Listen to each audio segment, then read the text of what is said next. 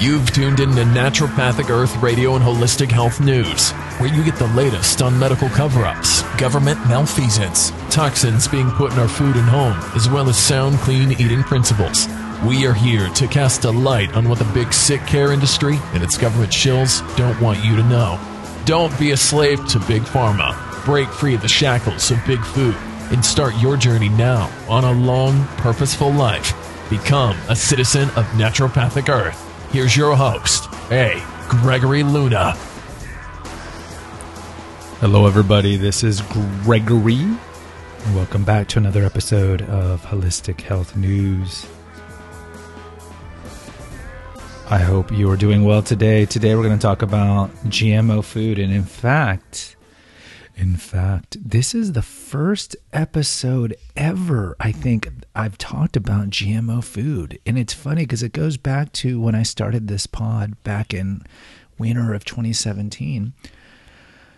It was in my top 20 topics to discuss. And I don't think I've ever done a standalone on GMO, but we're going to talk about First GMO animal approved for human consumption soon to hit restaurants. This was released yesterday.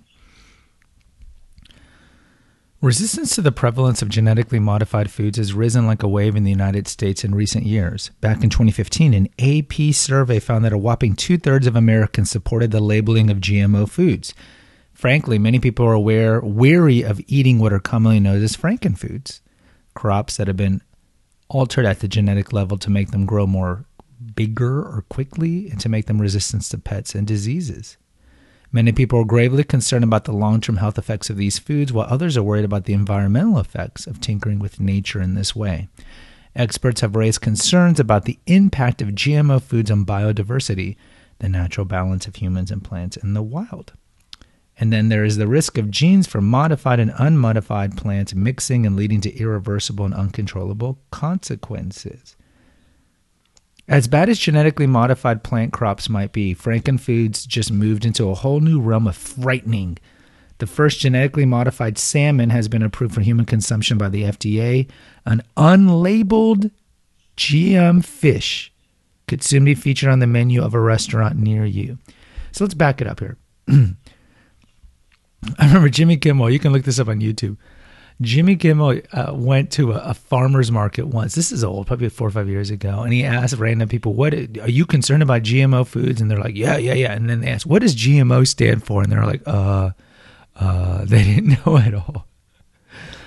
Um, but here's the issue: there's a lot of studies that express concern. Like there was a big famous French rat study where rats were fed only genetically modified crop or feed. And normally rats live about two years, and these guys developed hor- horrible, gigantic tumors. It's not a tumor, as Schwarzenegger says in, in the classic movie Kindergarten Cop. It was a tumor. And uh, they die within six months. And look, this article mentions other things, the mixing of, of modified and unmodified plants is a major problem. And, and here's here's what it is. So we've been kind of GMOing fruits for some time, like seedless watermelon. That's normal. But what, what this type of GMO we've been doing the last 20 years is, is similar to like making things drought resistant. So what we'll do is we'll get theoretically, let's say, because the, the biggest GMO crops in America are corn and soybean. About 90 to 95% of them are GMO. And you're like, well, I don't eat corn or soybean. Yeah, you eat soybean oil all the time or corn oil all the time, but soybean oil is in everything, and so is high fructose corn syrup. Look at all your middle aisle processed food; it's it's totally there. So yeah, trust me, we're all eating it, even if you're not eating edamame or soy. So it, it's it's there. It's a problem. And so what they do is they'll like get the the DNA of a cold water fish and they'll splice it into the DNA of whatever an orange. Let's say, and I'm not saying all oranges are GMO, but they'll splice it into the DNA of, of an orange to make it more drought resistant. So, I mean, these are things that we've never done in human history. So it's a problem. Now, the salmon's a big problem because it's the first living food. so called experts insist that genetically modified foods like the new Aqua Bounty salmon, recently approved by the FDA, pose a very little risk of health problems to humans. They claim that genetically modifying foods simply speeds up the process of breeding and the desirable characteristics and removing undesirable ones from foods, as farmers have done for centuries. The FDA has certainly come out fighting for the new GM salmon, but as reported by the Huffington Post, that does not necessarily mean we can trust eating this salmon without risk. One of the earliest genetically modified foods to hit the market was the Flavr Savr tomato. Over 40,000 agency memos later, released as a result of the lawsuit, prove that scientists repeatedly warned the FDA that GMOs like the Flavr Savr tomato carried serious health risks. And of course, those concerns were ignored because we know about the revolving door. If not, go to the episodes, probably in, in the episode 50 or 60s, where the, the FDA, USDA, CDC, they're all run by high level, big pharma, big food, big medicine, medis- medical device executives. Right? So there's a major conflict of interest. Huffington Reports reported, so talking about the, the tomato. Calgene, the tomato's creator in chief, now part of Monsanto. Go to the episode we did on Monsanto, the most evil corporation of all time. It's probably around episode 180. Voluntarily conducted three 28 day rat feeding studies. Calgene tested for two separate Flavr Savr tomato lines. Both had the same gene inserted into the same type of tomato. The process of insertion and the subsequent cloning of the cells into GM plants can cause lots of unique and unpredicted consequences. The two lines, therefore, were not considered identical. The rats that ate one of these Flavr Savr varieties probably wished they were in a different test group. Of the 20 female rats, seven developed stomach lesions, bleeding stomachs. The rats eating the other Flavr Savr or the neutral tomatoes or no tomatoes at all had no lesions.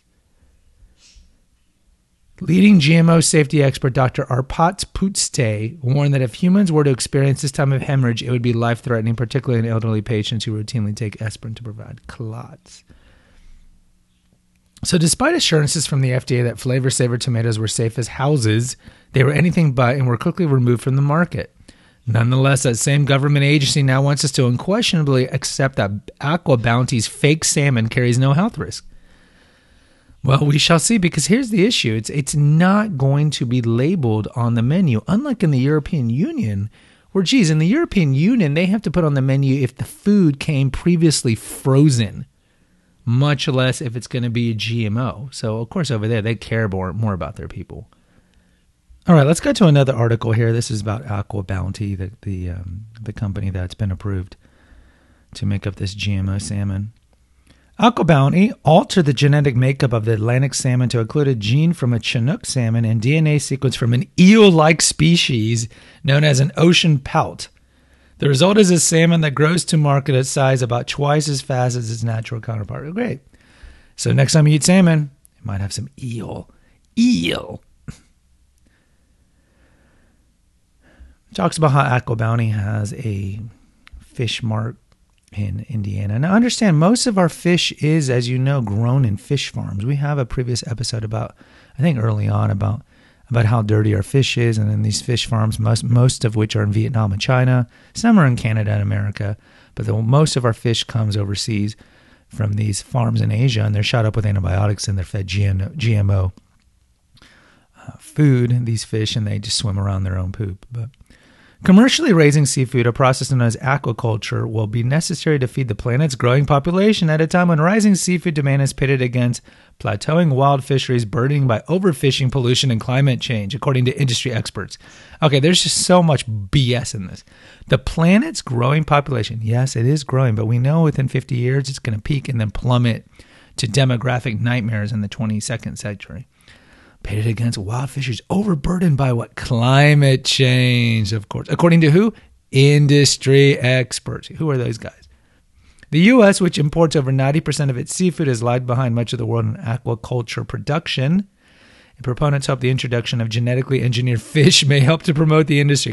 These are all just business guys who just want to make a profit. And why uh, why is the U.S. lagging behind? We have to import 90% because these other companies, these other countries, I should say, make the fish in their disgusting, filthy fish farms for a lot cheaper. That's what you get from global trade, right? However, some consumer groups fiercely are opposed to the production and sale of genetically modified organisms. These organizations have been vocal crusaders against aqua bounty. Pressuring many mainstream retailers into pledging they won't carry the product they maligned as Frankenfish. This is purely a commercial decision to make the fish grow faster, says Megan Westgate, executive director of the Non GMO Project, a Washington based nonprofit. They've succeeded in improving that desired trait, but there's no benefit to the consumer or the environment. I think that's why a lot of average people would rather eat salmon as nature intended, right? Right, it's for these companies to make more. To date, there's no scientific evidence concluding that GMO foods are harmful to human health. No, that's what these guys say. The FDA says aqua bounty salmon are as safe as, as conventional salmon. The FDA doesn't mean crap because, again, they are run by big business executives. Muir, who studied the risk of salmon being exposed to the wild population based on government data, said many of the fears surrounding the GMOs are overblown. Yeah, like all those tumors and ulcers in the stomach.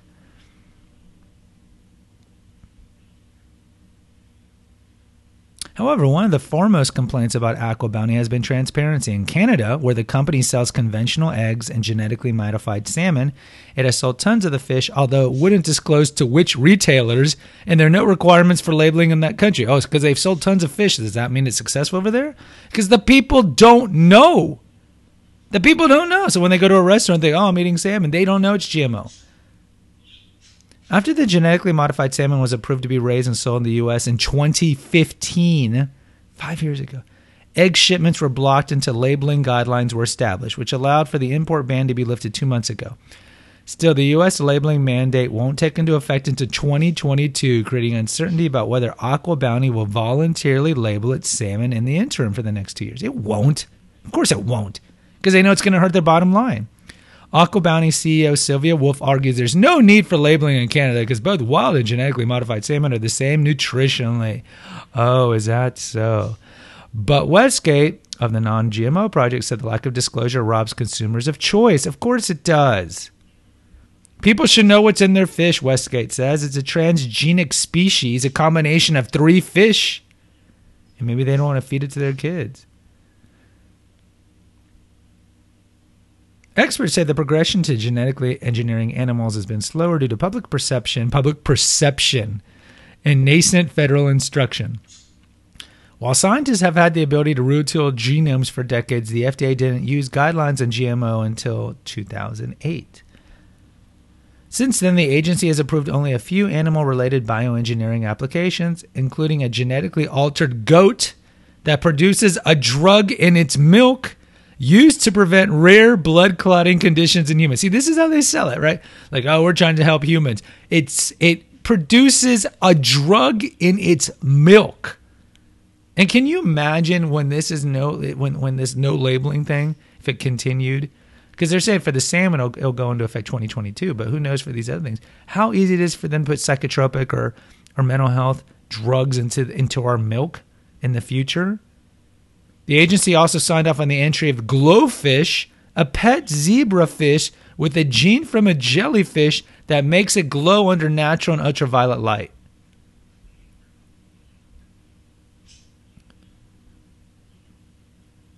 I don't even know what to tell you. The salmon.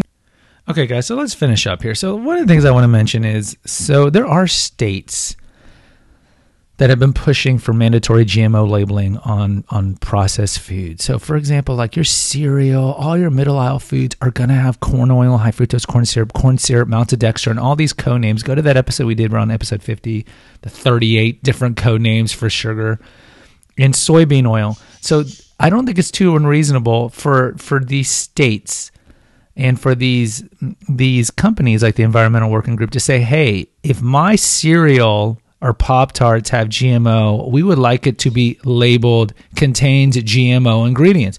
Well, of course, the companies are against this. And their argument, and, and California had this big referendum about three, four years ago, where big food put in millions of dollars. And their argument was, oh, we need to shoot down this referendum because it's going to make your cereal cost more.